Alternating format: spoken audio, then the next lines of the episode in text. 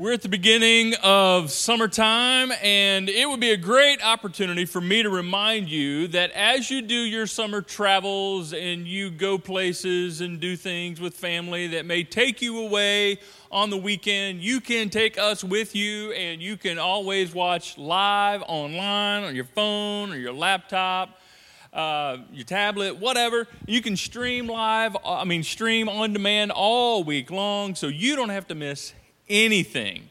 And so some of you are doing that like right now. And so we're gl- so glad that you have joined us for this brand new series. So let's talk about prayer. Let's talk about prayer. Prayer, for a lot of people, is um, a very normal part of their lives. Yet, I think for a bigger majority, it's kind of odd. You're talking to someone you can't see and, and yet, for another group of the population, it's intriguing. I can certainly relate to that. Prayer is intriguing, but it's always been a part of religious experience. Prayer has always been a part of religious practice and expression, regardless of what religion you're talking about. And for followers of Jesus, when it, when it comes to Christians, I think most Christians want to pray. I, I, think it's a desire that they have, except I think they don't because sometimes they're just intimidated. Can be an intimidating thing. Am I doing this right? Am I not? Maybe it's because they don't feel like they know how to pray. I'm not quite sure how this works. You know, hands, kneel, what? And if you're, if you're a non Christian, if, if you're not a follower of Jesus, I, I think that your interest is also there. It, at least, if it's not a part of your life, which is probably not, at least until something you know goes wrong kind of thing and that's kind of like for all of us even if you're not a follower of jesus think you're at least intrigued interested. Because i've never met a non-christian. I've never met anyone that's not a follower of jesus that doesn't at least want to be prayed for I mean, when I meet someone that doesn't go to church and someone that's not, you know, a Christian or a religious person, and they find out I'm a pastor, they're just like, oh, oh, you need to pray for me. like, I bet I do. right? And they start telling me, let me tell you why. No, no, no, no, no, no, I'm good. I'm good. You don't need to tell me all that. That's right, you know. I don't do that kind of stuff, you know. Oh, man. It, this, this topic of prayer is just so fascinating to me. And, and there's just no way we can cover it all. It's a huge, massive topic. Massive. There's no way. We'll just barely scratch the surface. But there's a couple of things I want to let you know up front as we begin this series and some things that we'll come back to. You need to know up front, first of all, that prayer is a conversation with God. That's it. It's a conversation with God. It is that simple. And there are no special words, there are no magic words. It's like you have to say it like this, you have to say it like that. I've always been interested in church, you know, to hear people pray and how their voice changes when they pray. You don't talk like that all the time, do you? like just just be you. just you're just talking to God. And there's so many examples in in the scriptures in the Bible of this conversation. There are short conversations, short prayers, long conversations, longer prayers. Conversations for men and women, young and old, all walks of life. It's a conversation with God. But here's something else. This is so very important. You need to understand. Prayer is a mystery. There is a mystery to prayer. And it, it will always be that way. I, I don't fully understand everything there is to know about prayer. I don't fully understand how it all works. I don't know anyone on earth, any human, that fully understands how it all works. I got so many questions about prayer.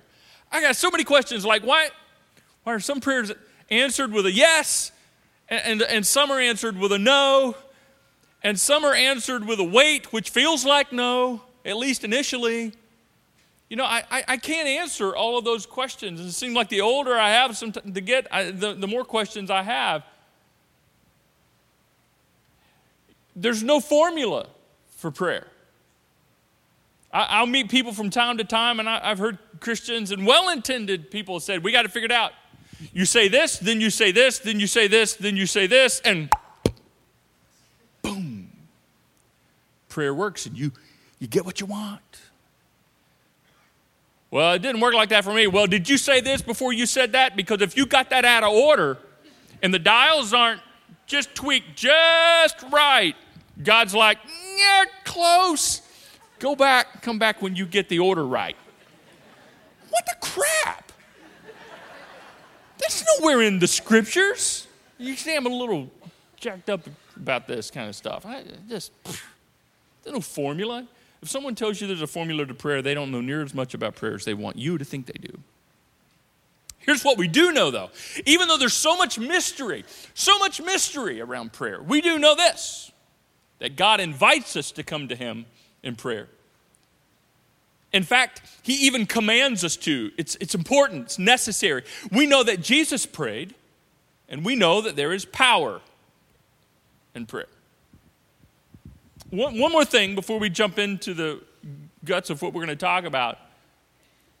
Prayer is sometimes public, mostly private, but always personal. Sometimes it's public. And that's, it's, you know, we, we know that in church settings. And if you're me, a pastor, you know, like anytime I'm in any place where a prayer is prayed, they're like, hey, why don't you pray, Pastor? I wonder what would happen sometime if I looked at people and went, No, I think you can do it. I know I wouldn't do that. That's just what I think. It's like, I don't have any special pull, you know? Uh, can you pray for us? We don't want it to rain on our special day.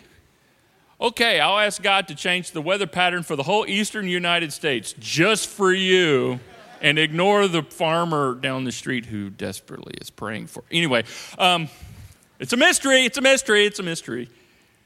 Right? Sometimes it's public, okay? And I get that part, all right? But you need to understand this. The more familiar you are with this conversation of prayer, you're going to understand that most of it is private. Most of it is you talking to God about things that I don't know and things that other people don't know. And it's about me talking to God about things that you'll never know about me and things you'll never understand about my heart. It is mostly private. But whether it's public or private, it is always, always, always, always personal.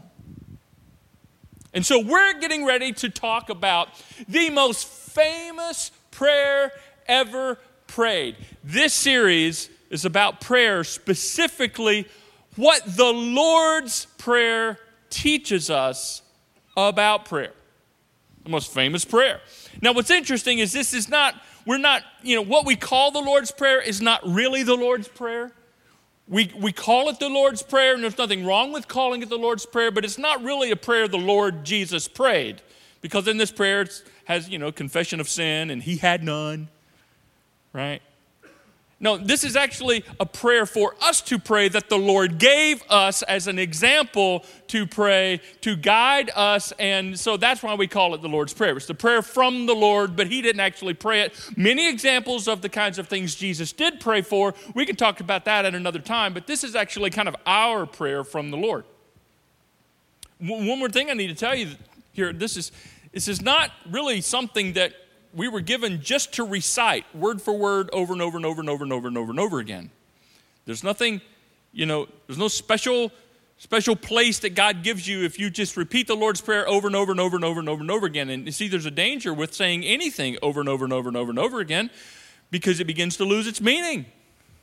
Right? Anything you say over and over and over and over and over and over again, you know, doesn't quite have the umph and the meaning and the power that it had if you're, if you're you know, being selective.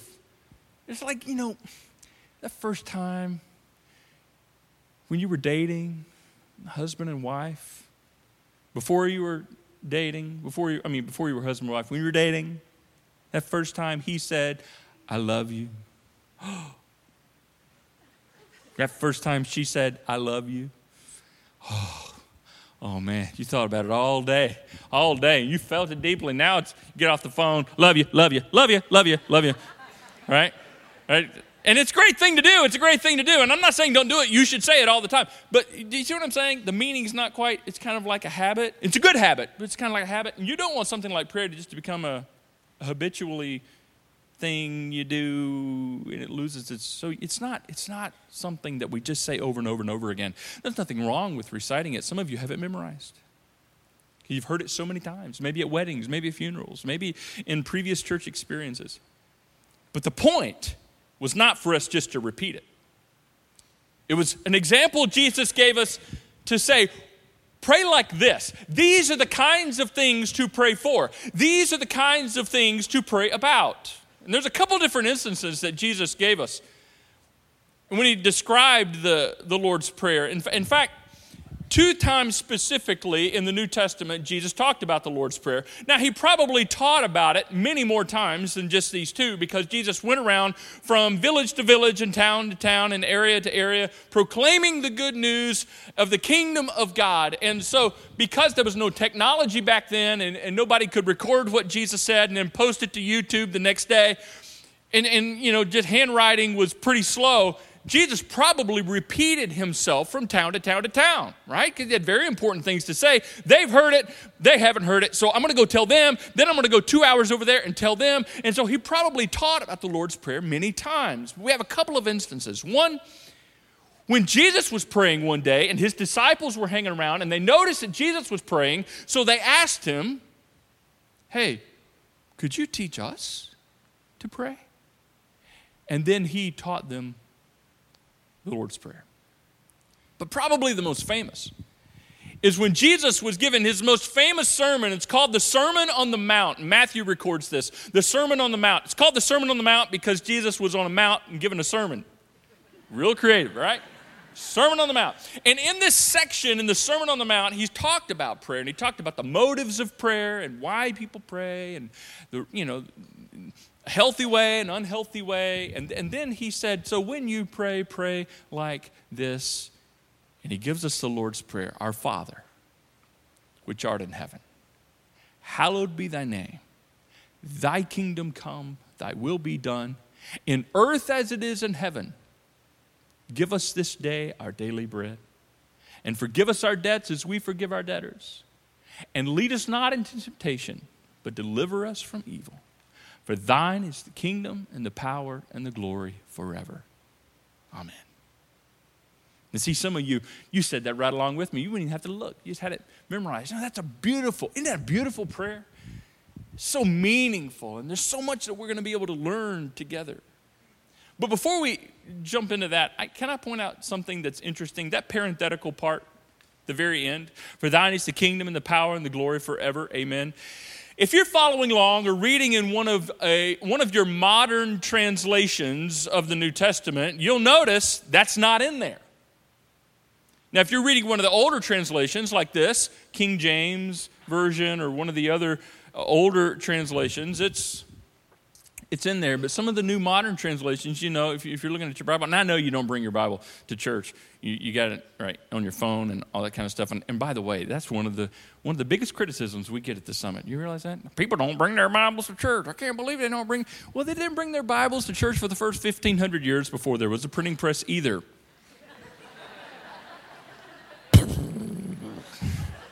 How'd you worship Jesus for a millennium and a half without a Bible? Anyway, that just messed up somebody's whole afternoon. I'm so sorry. Bring your Bible. We, we put it up here on 13 foot screens. We you know, have it on your phone. It's great. It's great. It's great. And that, that was free. It's just a little soapbox of mine. But if you're reading along in one of your modern translations, you're going to be like, oh, wait, this is not in there. Uh oh, oh, oh. Here's the deal that's called the doxology. That last part, the doxology. A doxology is an ending. It's an ending. It's like we say all the time Amen. Amen. Amen. It's actually not part of the prayer, it's the end of the prayer. You can open your eyes now. right? Right? It's, it's, not for God, like, oh, good, there's not talking to me now, right? You know. No, no, no, no. It's just one of those endings. There's nothing wrong with it. It's just one of those things.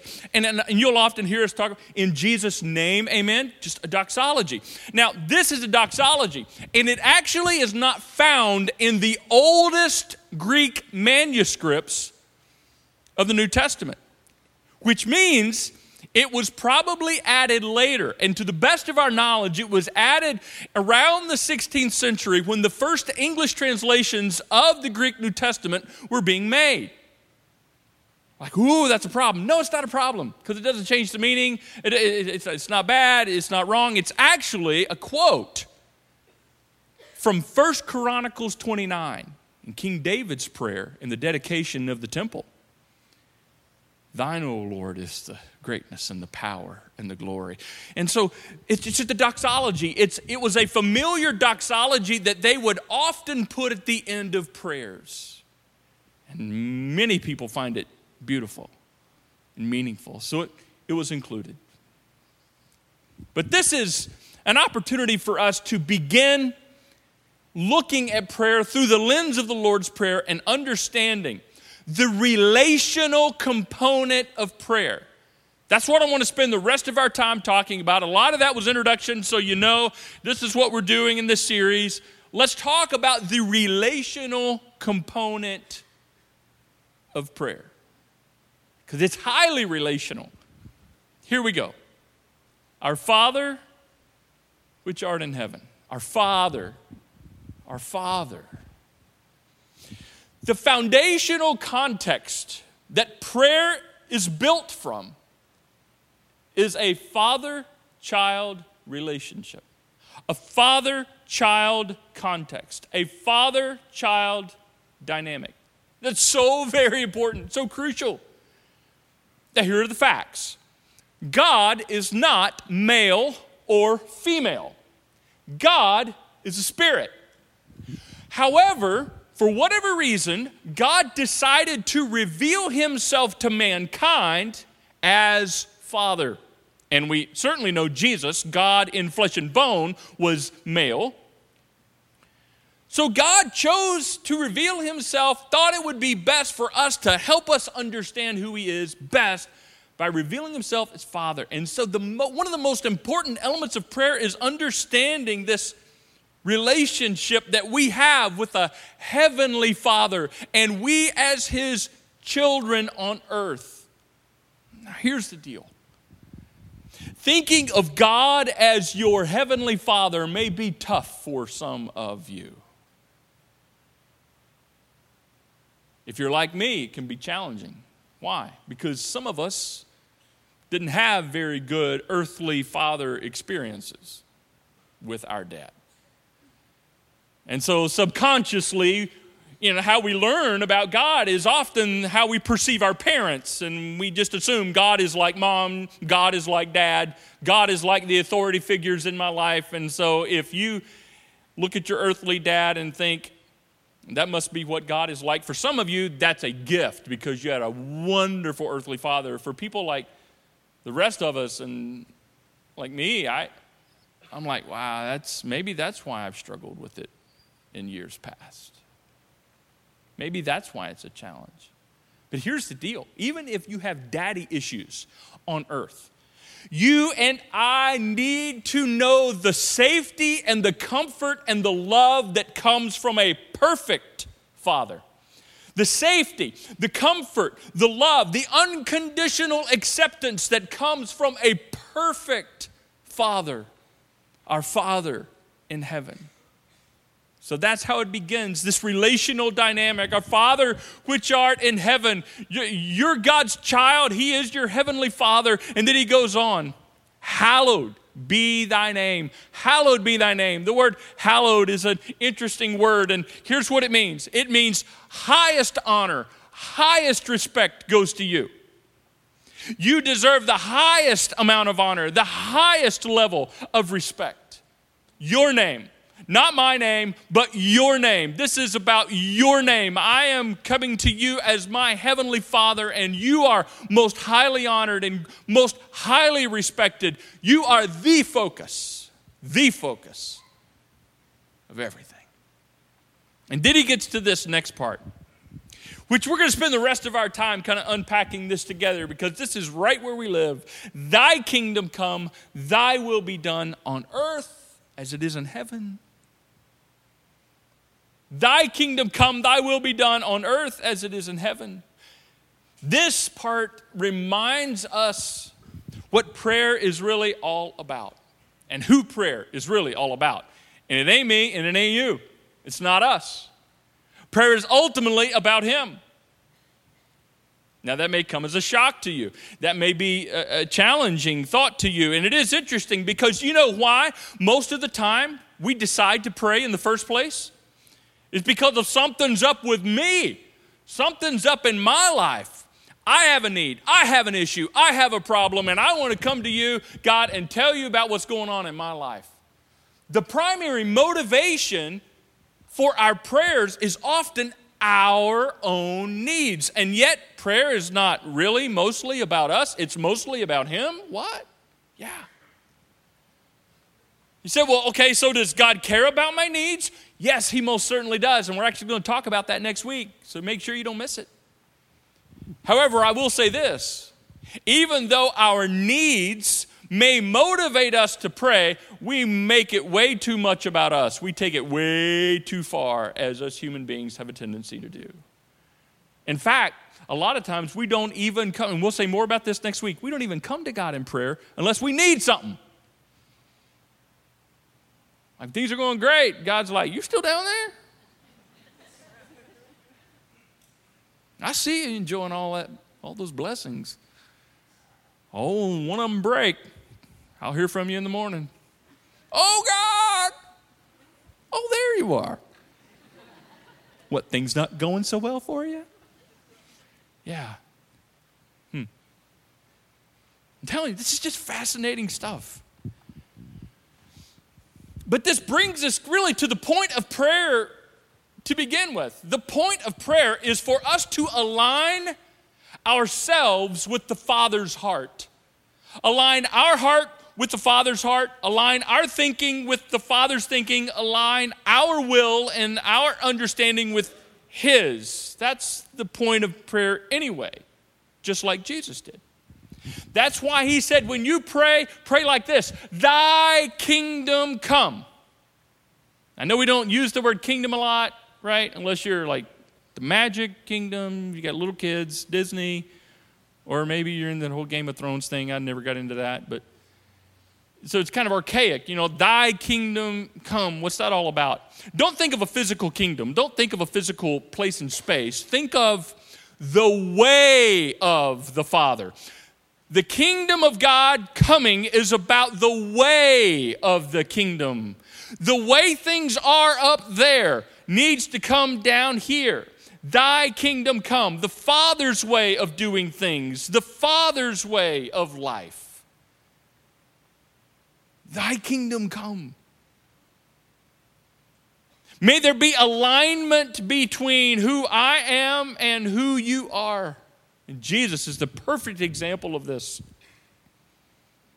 It's basically the way of the Father is the way of Jesus. When you think of the will of God, substitute the way of God. See, it's a lot easier for us to understand it that way. The will of God is the way of God. The way of God is the will of God. This is how God wants things to operate the way of Jesus. And we know the way of Jesus by looking at the life of Jesus. Jesus was the perfect example of the way of the Father. Jesus was the perfect example of what it looks like for in a life, in a human being's life, for thy kingdom come. Thy will be done. Thy way up there needs to be your way down here.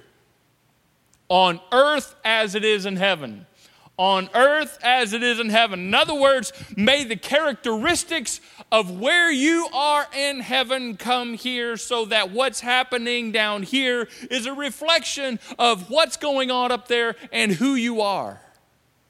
On earth as it is in heaven. May heavenly characteristics come down here. How in the world is that possible? Have you seen the world lately? Well, it was possible in Jesus, first of all. When Jesus was roaming the earth, he was literally bringing the kingdom of heaven to earth. In fact, that's the way he was often teach. He would say, "Behold, the kingdom of heaven is at hand. You're looking at him. You're experiencing it." And as G- people rubbed shoulders with Jesus, they were experiencing on earth as it is in heaven, on earth as it is in heaven. And then Jesus left. Well, now how's it going to happen? How is it going to be on earth as it is in heaven now? Oh, I'm so glad you asked.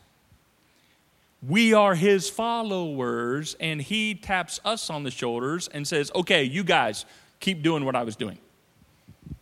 Thy kingdom come through your life, on earth as it is in heaven, through your life. Thy will be done through your life and my life. The way of the Father, the way of Jesus, the way of thinking, the way of living, the way of life from Him through us. That's the plan. There's no plan B. That's it. That's how it happens. Imagine, imagine. See, this gets really practical. Imagine in your living room at your house if it was on earth as it is in heaven. That, that's the point. And that's why we pray. And when we pray, that's how we pray. May things happen in this living room that would reflect the way things happen in heaven. How about the office? May things happen in this office today, in my life today, in this meeting today. God, may it be here as it is there. And may what happens there come down here through me. Help me be a participant of thy kingdom coming and thy will be done on earth as it is in heaven.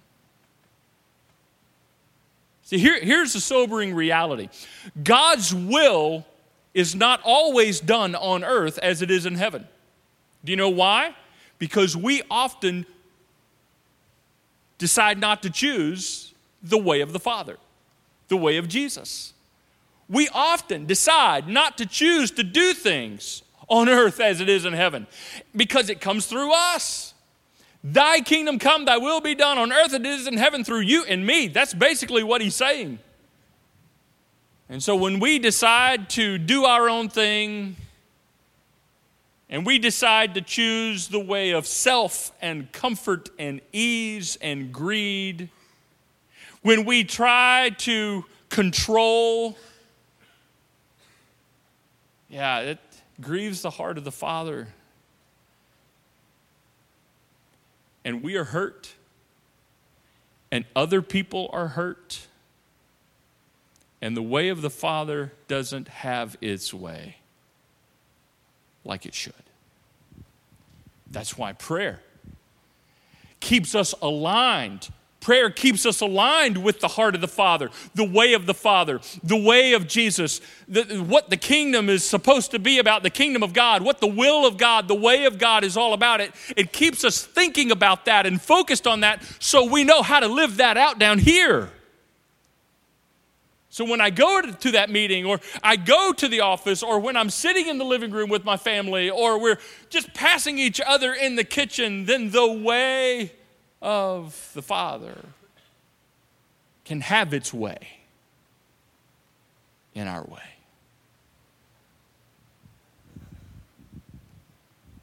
Let me paint the picture a little bit differently.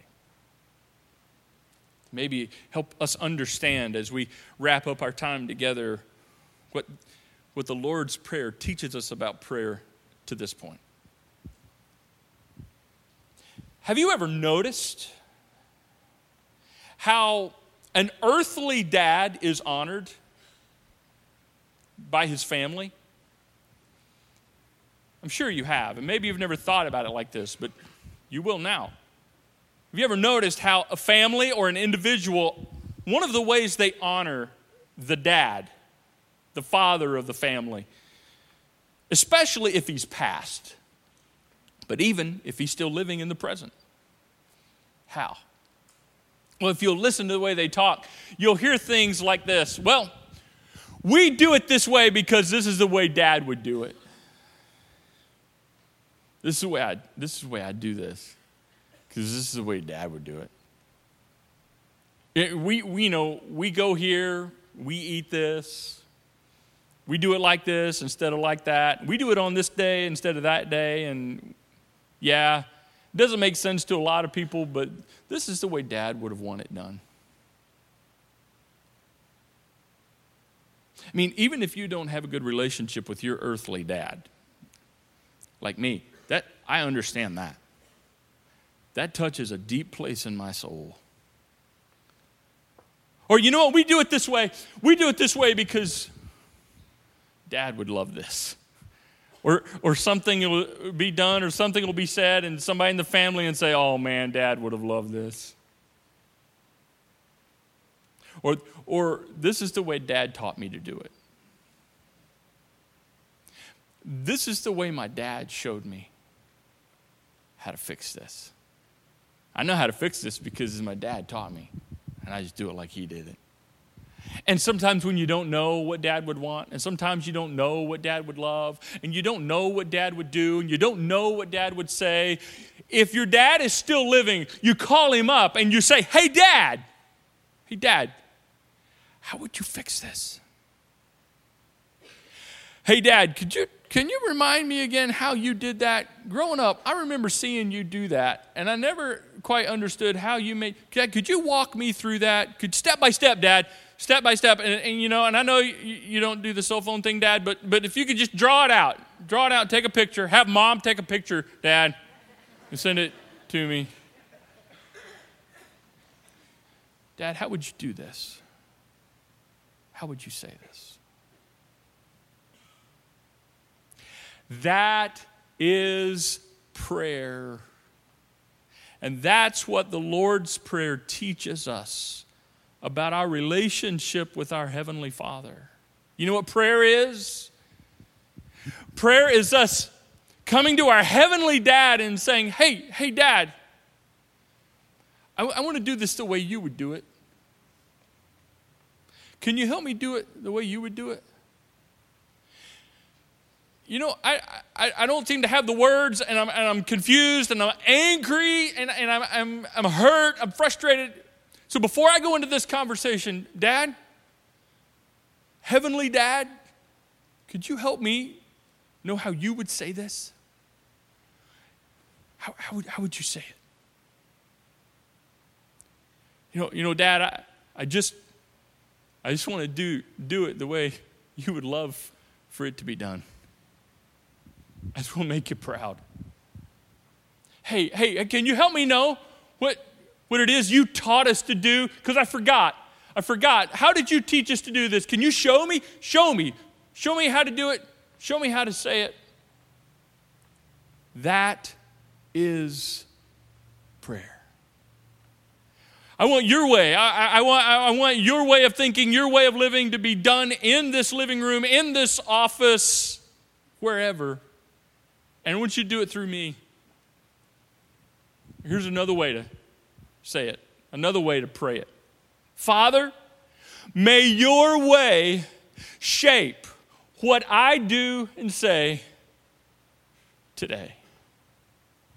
Father, may your way shape what I do and say today.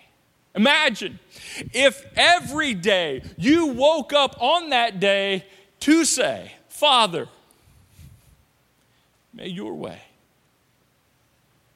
shape what I do and say today. I got a big day coming up. I got, I got some challenging things, got some scary things. I'm, I'm worried. I, I, don't, I don't know what to do. I don't know what to say. I don't know how to interact. So, Father, Dad, may your way shape my words and my actions.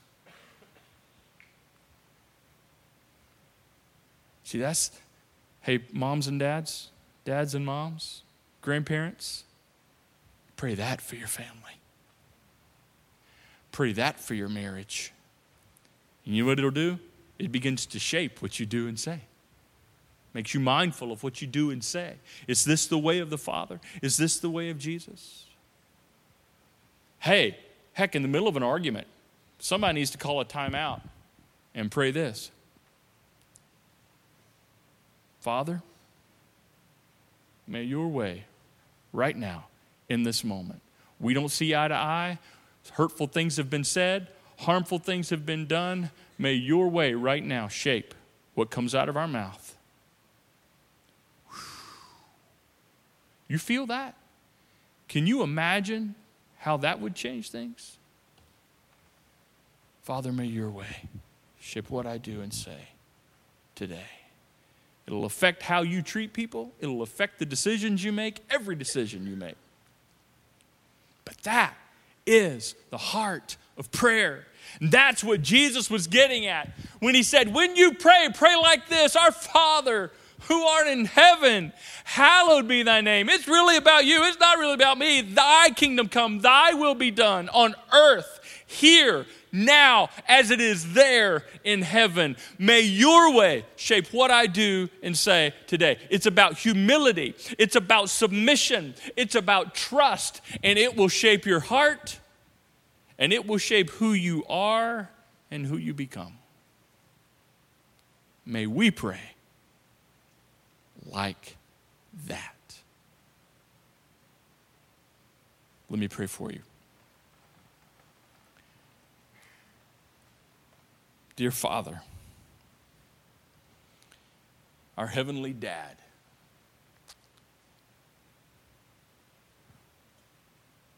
for some of us, that brings very warm thoughts and feelings. For others of us,